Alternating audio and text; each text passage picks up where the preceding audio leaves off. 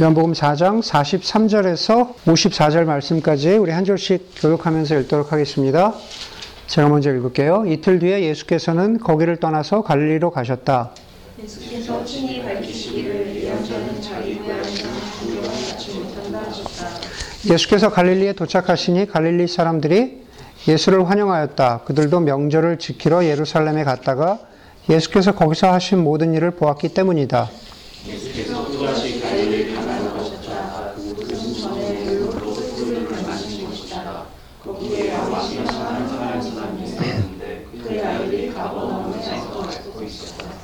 그 사람은 예수께서 유대에서 나와 갈릴리로 들어오셨다는 소문을 듣고 예수께 와서 제발 가버나움으로 내려오셔서 아들을 고쳐 주십시오 하고 애원하였다. 아들이 거의 죽게 되었기 때문이다. 예수께서 그에게 말씀하셨다. 너희는 특징이나 기이한 일들을 보지 않고는 결코 믿으려고 하지 않는다. 그 신하가 예수께 간청하였다. 선생님, 내 아이가 죽기 전에 내려와 주십시오. 예수께서 말씀하셨다. 돌아가거라 내 아들이 살 것이다. 그는 예수께서 자기에게 하신 말씀을 믿고 떠나갔다. 그가 내려가는 도중에 종들이 마중 나와 그 아이가 살았다고 보고하였다.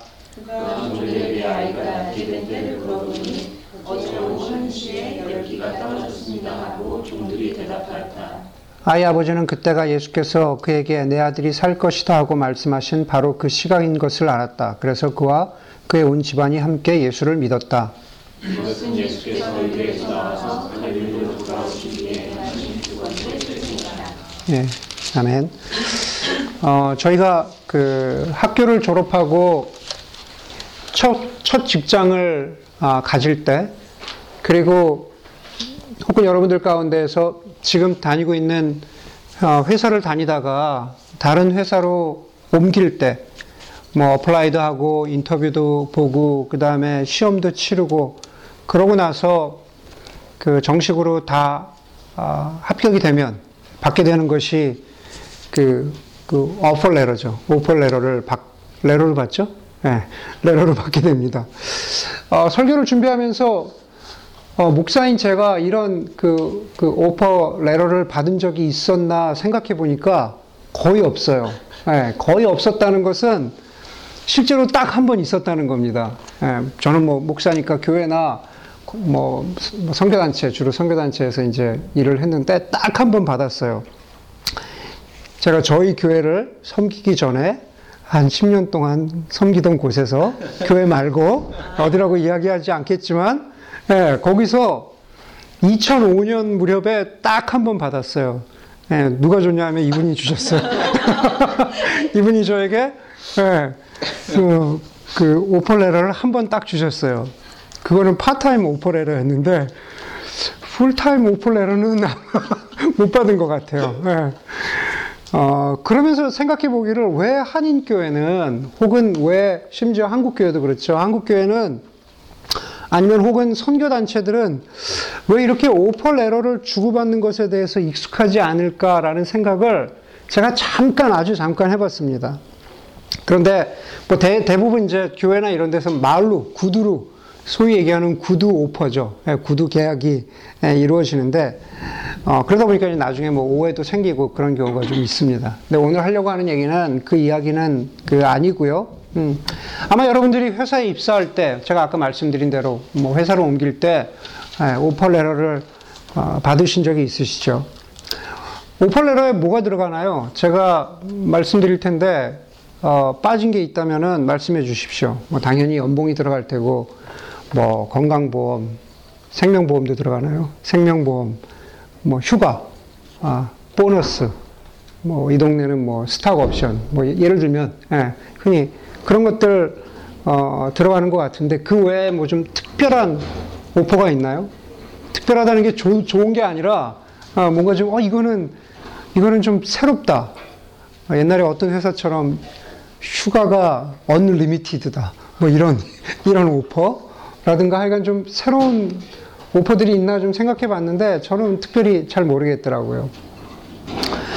지역마다 회사마다 오퍼를 받는 뭐 조건이나 아, 액수가 틀릴 것이고 잠깐 훑어보니까 나에게 오퍼를 준 회사와 줄다리기를 해서 그 오퍼를 높이는 경우도 있더라고요. 그 인터넷에서 찾아보니까.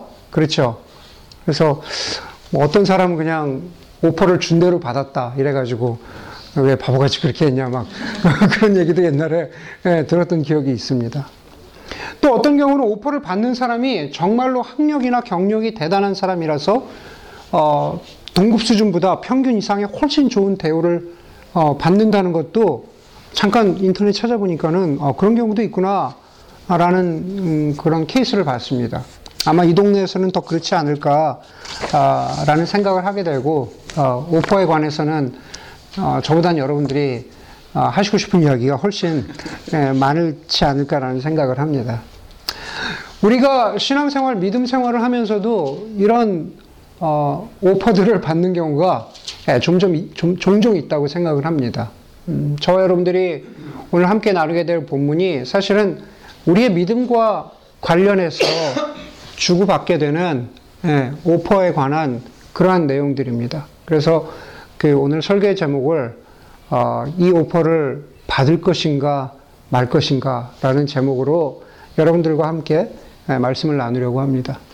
이미 우리가 요한복음 계속 연속 설교를 통해서 보는 것처럼 예수님께서 갈릴리로 목적지를 정하시고 예루살렘에서 갈릴리로 오시기까지 시간이 좀 걸렸습니다.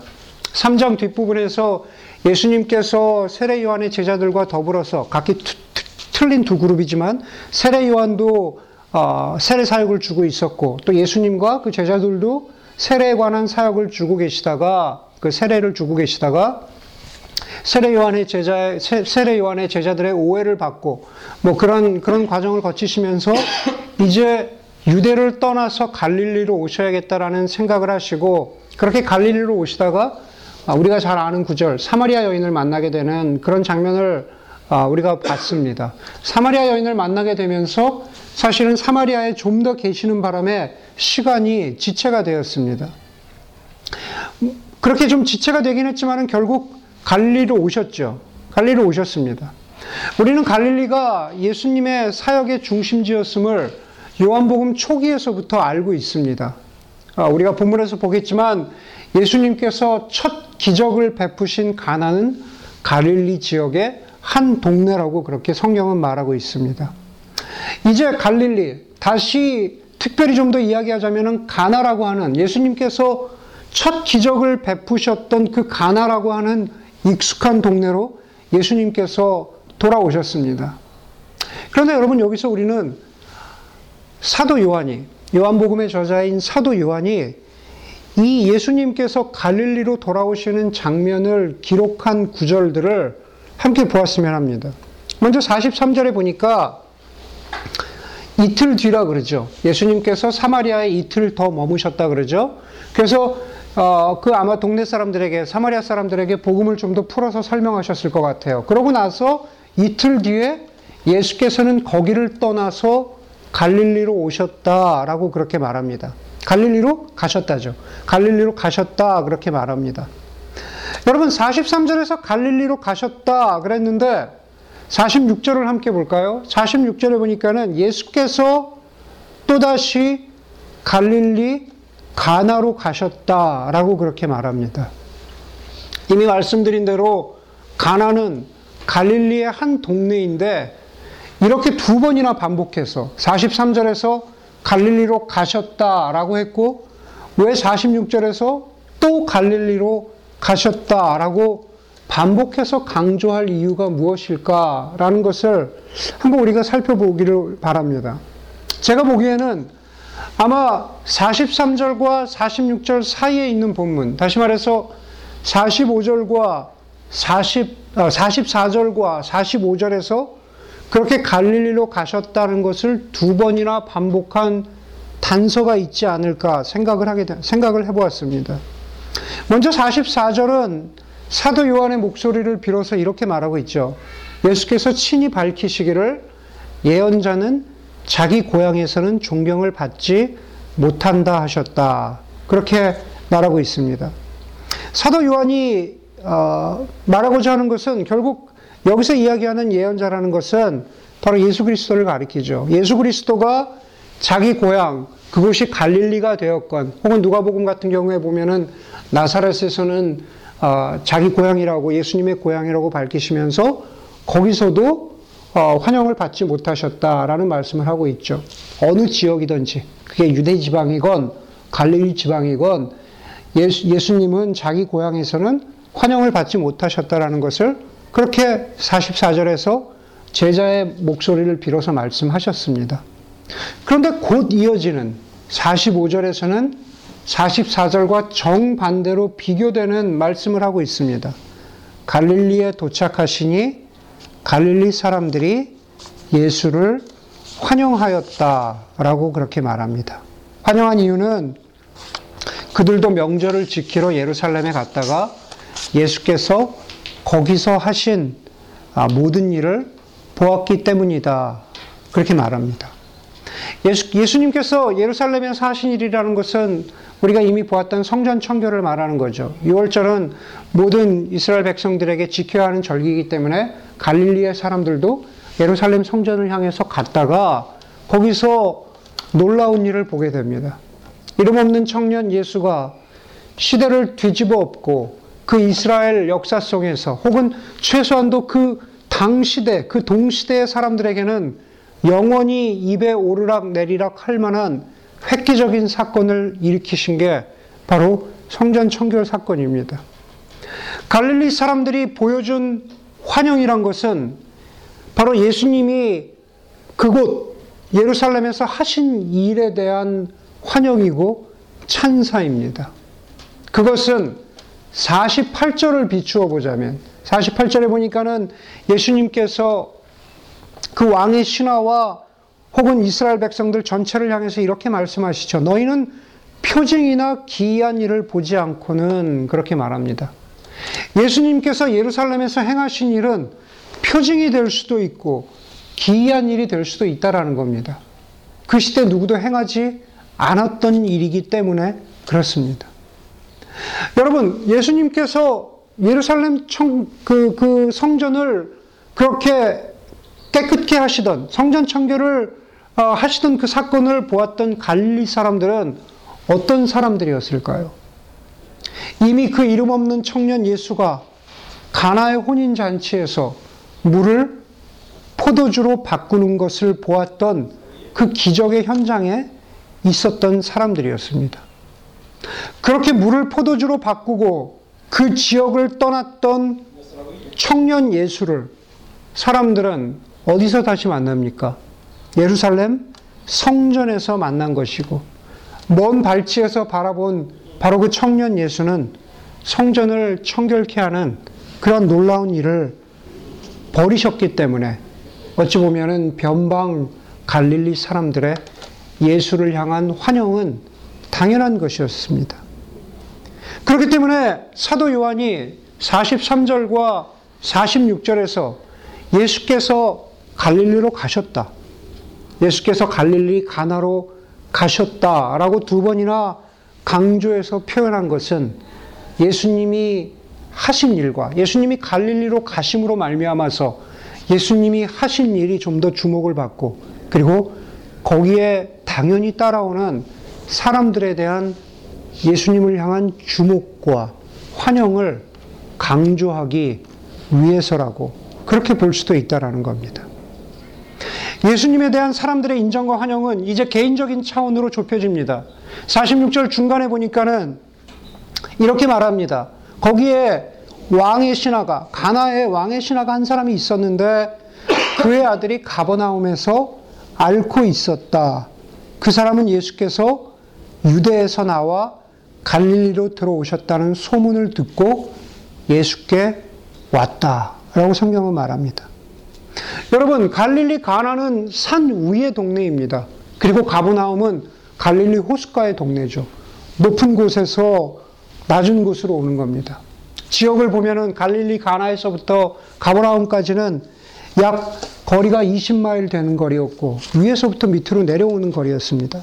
그곳에서 아마도 헤롯 안티파스를 왕으로 섬기고 살던 고위 관리, 중병으로 아픈 아들을 둔 관리가 예전에 물을 포도주로 만들었다는 그 능력의 사람이 다시 갈릴리로 왔다는 소문을 듣고 아들을 고치고 싶어서 한 걸음에 아마도 단숨에 20마일의 거리를 달려서 가버나움에서 가나로 그렇게 왔던 것입니다. 온 이유는 한 가지죠. 예수님이 했던 일들 때문입니다. 여러분, 우리는 여기서 그 수많은 갈릴리 사람들이건 아니면 왕의 신하이건 모두 다 예수님을 환영하고 한 걸음에 예수님께 달려온 이유는 바로 예수님이 하신 일이라는 것을 우리는 쉽게 예상할 수가 있습니다. 다시 말해서 예수님은 결코 그런 의도를, 예수님은 그런 의도를 갖지 않으셨지만 사람들이 생각하기에 예수님이 우리에게 오퍼하신다고 믿었던 것은 예수님이 하신 일과 혹은 그 일을 기적과 표적이라고 생각하죠. 예수님이 우리에게 오퍼하셨고 하실 것이라고 생각한 것은 예수님이 하셨던 그 표적들 그리고 거기에 따라오는 예수님의 이름에 대한 명성 그리고 앞으로도 그렇게 놀라운 일을 할 수도 있겠구나 라고 하는 그러한 기대감 때문입니다. 다시 좌 오퍼로 돌아가서 예, 한번 생각해 보도록 하겠습니다. 여러분들이라면 같은 조건이라면 굳이 이야기해서 뭐 제가 뭐 일부러 특정 회사를 생각하는 건 아니지만 굳이 같은 조건이라면 왜 구글이나 트위터나 예, 링키드인이나 애플이나 이런 주는 이런 회사들이 주는 오퍼에 더 끌리는 일반적으로 더 끌리는 이유가 무엇일까요? 같은 조건이라면 회사의 명성이 분명히 있을 수 있겠죠. 똑같은 조건이라면 어디 조그만 회사에 다니는 것보다 회사 혹은 그 회사 명함이 주는 명성이 분명히 있을 것 같다라는 생각을 해보게 됩니다. 어, 나 어디 다녀? 라고 하는. 그동안 그 회사들이 해왔던 일들, 수많은 기적과 표적과 같은 기이한 일들, 예, 그런 것들에 끌리는 것들이 있겠죠. 마치 사람들이 예수님을 환영하듯이 사람들은 그 업적과 결과, 기이한 일들에 환영하고 찬사를 보냅니다. 예수님이 그러한 오퍼를 또 주시지 않을까, 다시 가나에서 두 번째 일을 행하시지 않을까라는 그러한 기대감처럼 나에게 오퍼를 주었던 명성 있는 회사들에 대해서 어, 또 놀라운 일을 이루지 않을까, 앞으로 미래에 그런 일들을 이루지 않을까라는 그런 비슷한 기대감을 갖게 됩니다. 그렇기 때문에 이 회사가 주는 오퍼를 받지 않을 이유가 하나도 없다고 생각합니다. 마찬가지로 영적으로 들, 영적으로도 그렇습니다. 우리가 예수께, 우리가 예수님께 기대하는 것은 바로 예수님이 그렇게 표면적으로, 표피적으로 보여주셨던 기적들, 예, 그 기적의 목적은 전혀 생각하지 않고 그 표적과 기사의 이, 그, 그 의도는 예수님의 정말 숨겨져 있는 그런 의도는 생각하지 않고 겉으로 드러나는 것만 가지고 우리는 그것이 예수님이 우리에게 주는 것이라고 생각하는 오퍼라고 믿고 그것만을 우리가 쫓아가고 있는 그런 적은 많지 않은가라는 생각을 해보게 됩니다. 두 번째 우리가 오퍼를 받아들이고 수락하는 두 번째 이유 중에 하나는 개인적인 절박함입니다. 예, 오퍼를 받는 이유 중에 하나가 개인적인 절박함이 있을 것 같다라는 생각을 합니다. 설교의 처음에 교회 혹은 교회 유사단체, 선교단체에서 제가 사역을 하면서 회사와 같은 정식 오퍼레터는 거의 받아본 적이 그 없다고 말씀을 제가 드렸죠. 예, 거의 구두로 오퍼가 이루어진다라고 말씀드렸습니다. 제가 계산을 해보니까 아마 한 17년 전, 18년 전, 그러니까 97년이니까 좀 된 것 같아요. 97년 말쯤에. 97년 말, 말쯤에 그때 이제 제가 학교를 다니고 있었는데 IMF 터지고 정말 되게 힘들었어요.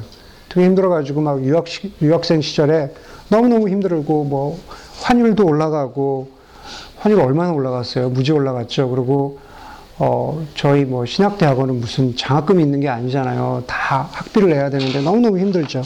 학비도 올라가고 두 배로 오르고 생활비도 막 너무 없고 그래가지고 어, 정말 그때 고생했습니다. 당시에 주말에 제가 학교를 다니면서 주말에 작은 이민교회에 파트타임 전도사를 하면은 그 당시에 주말만 사역을 하면은 한 달에 월급이 600불이었습니다. 예, 한 달에 월급 600불이었어요. 조금 좀 사정이 나은 교회가 파트타임 주말 사역이니까 800불을 받았습니다. 제가 그때 한 달에 800불을 받으면서 파트타임 중고등부 전도사를 그걸 하고 있었습니다. 같은 신학교를 다녔고 당시에는 이미 졸업을 하셨는데 중형 중형 사이즈의 이민교회 교육 목사님으로 계시던 어, 1.5세 목사님을 우연히 학교에서 만나게 되었는데 어, 그분이 계시던 교육 목사로 섬기시던 그 교회에서 주일학교 전도사를 새로 뽑는다는 말씀을 하셨습니다. 그래서 사실 약간 거리도 멀고 해서 관심 받기였는데 월급 얘기에 눈이 번쩍 뜨였습니다. 네. 어, 다른 교회 같은 똑같은 파트타임 사역이었어요. 그냥 주말 사역 똑같았어요. 주말 파트타임 사역이었는데, 그때 그냥 뭐, 이 정도면 괜찮다라는 게 아까 말씀드린 대로 한 800불 받았는데, 그 교회는 1,500불을 준다는 거예요. 되게 많이 주는 거죠. 1,500불을 준다는 거예요. 그래서 절박해서 지원을 했습니다. 어, 사실 저는 주일학교 사역을 은사도 없고 별로 좋아하지 않아요. 네, 은사도 없고 별로 좋아하지 않는데, 그리고 실제로 그 교회에 가서 보니까 정말이지 제 전임으로 주일학교 사역을 하셨던 분이 그 당시에 남가주에서 주일학교 사역을 가장 잘하시던 여자 전도사님이 어, 사역을 하시다가 떠나신 후였어요. 그러니까 사실 제가 감당할 수 있는 자리가 아니에요. 실제로 교사들이 저보다 더 훨씬 낫어요. 예, 지금 저 코스타에서 키즈 코스타를 열심히 섬기는 어떤 자매가 있거든요. 그 자매가 저보다 훨씬 낫어요. 제가 그때 거기 가서 그냥 포커페이스로 이러고 있었지만 전도사니까 뭐 좀 아는 척하고 이러고 있었지만 이 사람들 뭐지? 할 정도로 깜짝 놀랄 정도로 사역을 잘하는 사람들이었어요. 그런데도 제가 왜 지원을 했느냐? 돈이 없어서. 돈이 없어. 월급 많이 준다 그래서, 월급 많이 준다 그래서 지원을 했습니다. 근데 또 어떻게 뽑혔습니다. 뽑혀가지고 거기서 사역을 하면서 아, 정말 많이 배웠어요. 개인적으로 뭐 주일학교 사역뿐만이 아니라 많이 배웠습니다. 그 교회에 있는 동안에 학교도 다 졸업했고 거기서 full time 사역도 처음으로 했고 교회 full time 사역하면서 캠퍼스 선교단체로 계속 섬기라고 그렇게 교회가 배려도 해줬고 또 그 교회에 있으면서 어, 안수도 받았고 아, 정말 잊을 수 없는 교회입니다. 우리 재수 재수 형제님과 함께 신앙생활 하시는 그 어, 체린이네. 예. 그 형, 그 아빠가 그 교회, 그 교회. 항상 돌아가고 싶다고 하는 그 교회입니다. 저한테도 너무 기억에 남는 교회예요. 나의 재능이나 나의 적성이나 내가 일할 곳의 발전 가능성이나 그 회사의 가치나 철학, 그 교회의 선교단체의 가치나 철학, 내가 만났던 매니저나 혹은 동료들, 제가 함께 사역하게 될 담임 목사님이나 동역자들 다 좋습니다. 고려해야 하고 생각해 봐야 하는 조건들인데 그런데 어떤 때는 그냥 절박하니까 절박한 그 절박하다는 그것이 다른 것들보다도 우선할 때가 있습니다. 헤로드 왕의 신하가 20마일을 숨이 터질 것 같은 그러나 멈추지 못하고 가나의 그 산 위의 동네까지 달려온 이유는 바로 절박함 때문이죠. 모든 절박함 가운데 가장 큰 절박함은 어디나 예외할 것 없이 아이의 생명, 자녀의 생명입니다. 부모님의 아픈 것, 부모님의 병환도, 남편이나 아내의 아픔도 자녀의 생명보다 결코 절박하지 않다고 저는 믿습니다. 자녀가 배고파하고 있고, 혹은 자녀에게 내가 이만큼은 해주고 싶은데 해주지 못할 때 부모가 마음 아파하면서 내 모든 것은 다 뒤로 미루고 내가 그래 이 오퍼를 받아야겠다. 라고 생각한다면 지금 그런 것들은 비교도 되지 않는 자녀의 생명, 그 생명만 살릴 수 있다면 어떤 오퍼라도 받아들일 수 있는 게 부모의 심정이라고 저는 믿습니다. 왕의 신하는, 바로 여기 나오는 왕의 신하는 예수님을 잘 모릅니다. 말씀을 들어본 적도 없고, 만난 적도 없고, 그리고 예수님이 베푸신 기적의 현장에 있지도 않았습니다. 그러나 스스로 예수님이 주고 계시다고 믿었던 그 오퍼를 내가 붙잡을 수밖에 없었던 이유는 바로 자녀의 생명이 걸린 절박함 때문에 그렇습니다. 그런데 오퍼를 주시는 예수님의 속마음은 사람들이 생각했던 것, 그리고 이 신하가 생각했던 것과 전혀 달랐죠. 서로, 서로 생각하는, 서로 기대하는 오퍼의 속 내용이 달랐다는 것을 보여주는 증거가 바로 48절입니다. 예수님께서는 48절에서 그 왕의 신하에게 이렇게 말씀하십니다. 너희는 표징이나 기이한 일들을 보지 않고는 결코 믿으려고 하지 않는다. 왕의 신하나 사람들에게 내 이름, 내 명성, 내가 이전에 했던 기적과 표적들에 기대지 말라는 말씀을 빗대어서 48절에서 그렇게 말씀하시는 겁니다. 사람들이 기대하는 것은 사람 모두를 뒤에다 이끌고 가버나움으로 가서 그곳에서 사람들이 다 멋있게 보는 현장에서 멋있게 아이를 살리시거나 아니면 최소한 왕의 신하에게 이곳으로 아이를 데리고 와라. 너의 종들에게 시켜서 최소한 이곳까지 아이만 데리고 온다면 내가 이곳에서 고쳐주겠다 라고 하는 오퍼를 내셨어야만 그것이 정상적인 오퍼입니다. 우리가 기대하는 오퍼라는 거죠. 그래야 이야기가 됩니다. 그런데 그렇게 하지 않으시죠. 그러면서 자식을 살리고자 하는 신하의 절박함은 이해하지만 그러나 과연 이게 적절한 offer일까 싶은 counter offer를 내시죠. counter offer를 내십니다. 49절 이하입니다. 49, 49절 이하에 보니까 그 신하가 예수께 간청하였다. 선생님, 내 아이가 죽기 전에 내려와 주십시오. 예수께서 말씀하셨다. 돌아가거라. 네 아들이 살 것이다. 누구나 기대하는 offer는 바로 그 아이가 죽기 전에 예수님께서 내려와 아이를 살리는 것이 가나에서 가버나움으로 내려와서 아이를 살리는 것이 누구나 기대하는 그러한 offer입니다. 그런데 예수님이 제안하신 counter offer는 내가 내려가는 대신에 그 아버지에게 왕의 신하에게 돌아가라고 말씀하십니다. 그러면 산다는 겁니다. 이 아버지는 이 왕의 신하는 예수님의 이 counter offer를 받아야 할까요?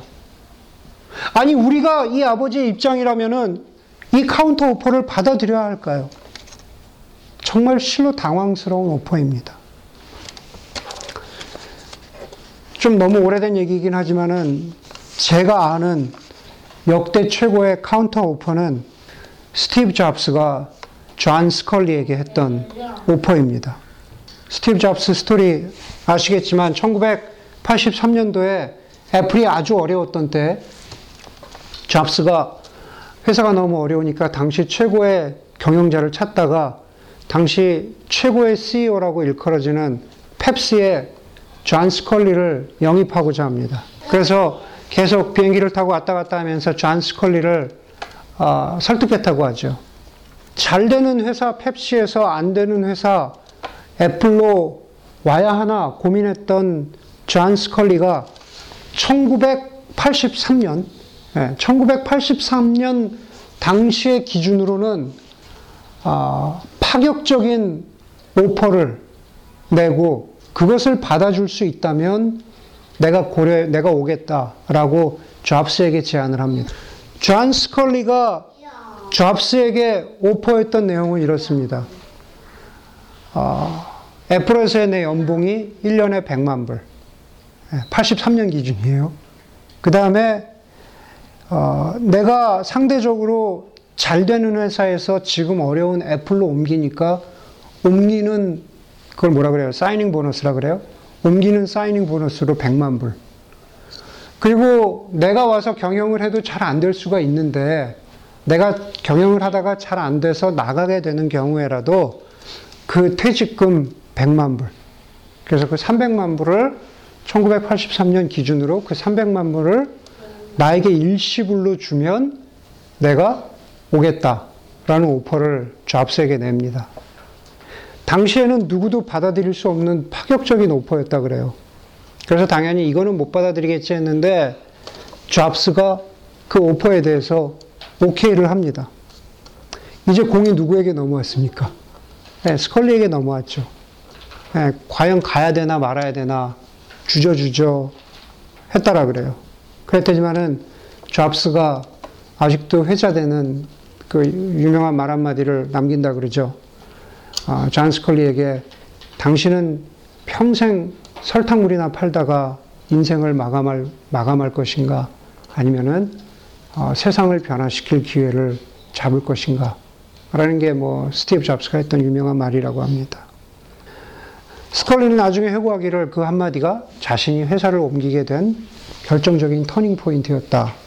라는 그런 아, 회고를 합니다. 물론 여러분들이 잘 아는 대로 존 스컬리가 와서도 회사는 잘 안 되죠. 그래서 물러납니다. 네. 잡스도 피를 보고 스컬리도 상처를 입고 떠나게 되죠. 마치 스티브 잡스가 존 스컬리에게 그런 당황스러운 counter offer, 충격적인 counter offer.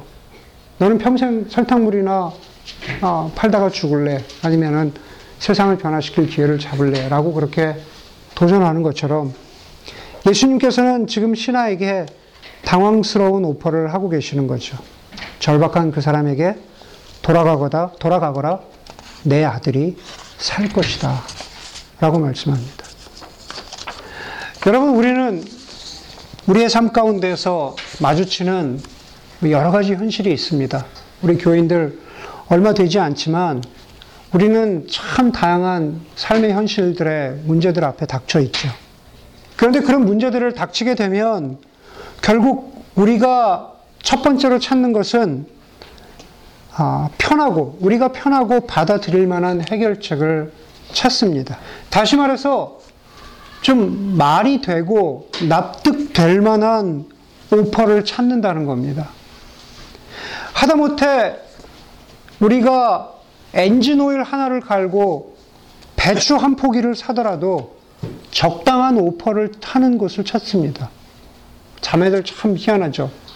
어, 여기보다 저기가 배추 한 포기가 10전이 더 싼데 일부를 들여서 운전을 해서 갑니다.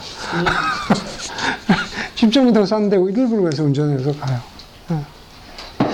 여러분, 말 못할 자녀의 문제, 혹은 부부의 문제, 직장의 문제, 교회의 문제, 여러 가지 영적인 문제, 우리는 내가 받아들일 만한, 나에게 받아들일 만한 오퍼를 제시하는 곳이나 그런 오퍼를 제시하는 사람에게 끌리기 마련입니다. 그건 그 사람이 제시한 것이 설득력이 있어서가 아니라 내가 받아들이기에 납득이 될 만하기 때문에 그렇습니다. 그런 점에서 사람들이 시간당 200불, 300불을 주고 상, 상담가를 찾아가는 이유는 어찌 보면은 내가 이미 가지고 있는 내 속의 답을 확인시켜주고 납득시켜주는 그러한 오퍼를 이미 내 마음속에는 이미 받은 것인지도 모른다는 생각을 해보게 됩니다. 계속 반복해서 말씀드리지만 그 신하가 가버나움으로 내려와 달라고 하는 요청은 어쩌면은 아이가 낳고 안 낳고는 모르겠지만 그것은 둘째 치고라도 내가 납득할 만한 내가 받아들일 만한 영적인 오퍼, 영적인 기대감을 달라고 간절히 애원하는 인간의 모습입니다. 가버나움으로 내려와 주십시오. 이게 오퍼의 첫 번째 단계가 아니겠습니까? 바로 그 신화의 모습이 우리들의 모습이기도 한다라는 겁니다. 그런데 주님은 병이 낫고 안 낫고를 떠나서 아니 저와 여러분들의 삶, 삶 가운데에서 깨어진 관계가 회복될지 아니면 그대로 있을지는 우리가 알지 못하지만 우리의 자녀들이 정말로 우리가 바라는 대로 제대로 자라줄지 그렇게 아니면 어긋나갈지 그런 것은 우리가 알지 못하지만 우리의 직장이 정말 영원히 확실성을 가지고 있을지 그러나 아니면 문을 닫게 될지 그것은 알지 못하지만 우리의 삶의 정황이 다 틀리지만은 그것 이전에 우리에게 또 다른 오퍼를 내십니다. 그 counter offer는 바로 믿음의 오퍼죠. 믿음의 오퍼입니다. 신하를 만나신 이유로, 그 왕의 신하를 만나신 이유로 계속해서 반복해서 나오는 단어는 바로 믿음이라는 단어입니다. 48절에 보니까는 너희가 표적을 보지 않고는 결코 믿으려고 하지 않았다 그랬습니다. 그런데 50절에 신하는 내 아들이 살 것이라는 예수의 말씀을 믿고 떠났다. 그리고 결정적으로 53절에 아이가 살아난 것을 보고 그와 그의 온 집안이 함께 예수를 믿었다 라고 그렇게 성경은 말하고 있습니다. 그렇습니다. 상식적으로 우리는 상식적으로 명성과 결과를 믿어야 합니다. 그게 아니라면 혹은 절박함에 의지해서라도 당장 그것을 이 자리에서 내가 받을, 받아들일 만한 방식으로 제시하는 오퍼를 그것을 믿어야 합니다. 그런데 저와 여러분 모두에게 주님은 우리에게 믿음의 오퍼라고 하는 엉뚱한 오퍼를 제시하시면서 그것을 받아들이겠냐고 그렇게 말씀하십니다. 50절 마지막, 마지막과 51절 처음을 보겠습니다. 거기에 믿음이라는 단어는 이렇게 나옵니다. 믿고 그 신하가 믿고 떠나갔다. 그가 내려가는 도중에. 여러분, 믿으라는 예수님의 말씀을 가지고 돌아가는 그 오퍼를 가지고 돌아가는 신하의 발걸음은 아마 무거웠을 겁니다. 믿음과 의심이 교차하는 발걸음이었을 겁니다. 그게 인간입니다. 그 믿음의 오퍼를 내가 억셉했다고 거기에 계속 확신을 가지고 있을 수 없습니다. 믿음과 의심이 왔다 갔다 합니다. 불안하고 흔들렸을 것이고 그게 신화뿐만 아니라 우리 인간의 자화상입니다. 그런데 그 길에서 종들이 마중 나와서 아이가 살았다고 합니다. 예수님의 counter offer가 맞았다고 입증이 됩니다. 예수님의 그 믿음의 오퍼는 명성도 아니고 표적도 아니고 기적도 아니고 바로 믿음의 오퍼였고 그것이 역사한 것입니다. 저와 여러분들도 신하와 같은 아무런 보장이 없는 그 어떤 것도 보장할 수 없는 걸음을 걷고 있는 거죠. 직장이라든가 미래라든가 자녀의 건강, 부모님의 건강, 그 무엇 하나 내가 이거다라고 얘기할 수 있는 확실성이 없습니다. 그러나 주님께서 그 걸음에서, 신화의 걸음처럼 우리의 걸음에서 받아들여야 하는 것은 바로 믿음의 오퍼입니다. 우리를 사랑하시되 끝까지 사랑하시는 예수님의 인격, 바로 예수님의 그 말씀에 기대어서 지금은 불확실하지만 그것을 믿음이라는 그 예수님의 counter offer를 받아들이고 걸어가는 겁니다. 어떤 결과를 낳을지는 우리가 알지 못합니다. 정말로 해피엔딩이 될지 혹은 어떤, 어떤 기준으로 보았을 때 반대의 결과일지 그것은 알지 못합니다. 그렇지만 요한복음 마지막 20장 29절에서 예수님께서 그런 확실한 사인을 보기를 원했던 도마에게 하신 말씀이 어쩌면 이 믿음의 counter offer를 가지고 돌아가는 우리에게 적절한 말씀이 될 수 있을 것 같습니다. 너는 나를 보았기 때문에 믿느냐? 나를 보지 않고도 믿는 사람은 복이 있다. 나를 보지 않고도 아니면은 내가 주는 이 오퍼 레러의 구체적인 내용, 그 결과는 무엇인지 몰라도 그것을 믿음으로 받아들이는 사람에게 복이 있다라고 하는 주님의 말씀입니다. 우리는 우리의 삶 가운데에서 어떤 오퍼를 받기를 원하십니까? 정말로 우리의 삶 가운데에서 주님이 주시는 그 믿음의 counter offer, 그것이 상식에서 벗어난다라고 할지라도 어떤 경우에 하나님이 주시는 그 오퍼를 믿음으로 받아들임으로 말미암아서 정말로 하나님만이 주시는 하나님 나라의 그러한 삶을 누리는 저와 여러분들이 되기를 주의 이름으로 간절히 소원합니다. 함께 기도하겠습니다.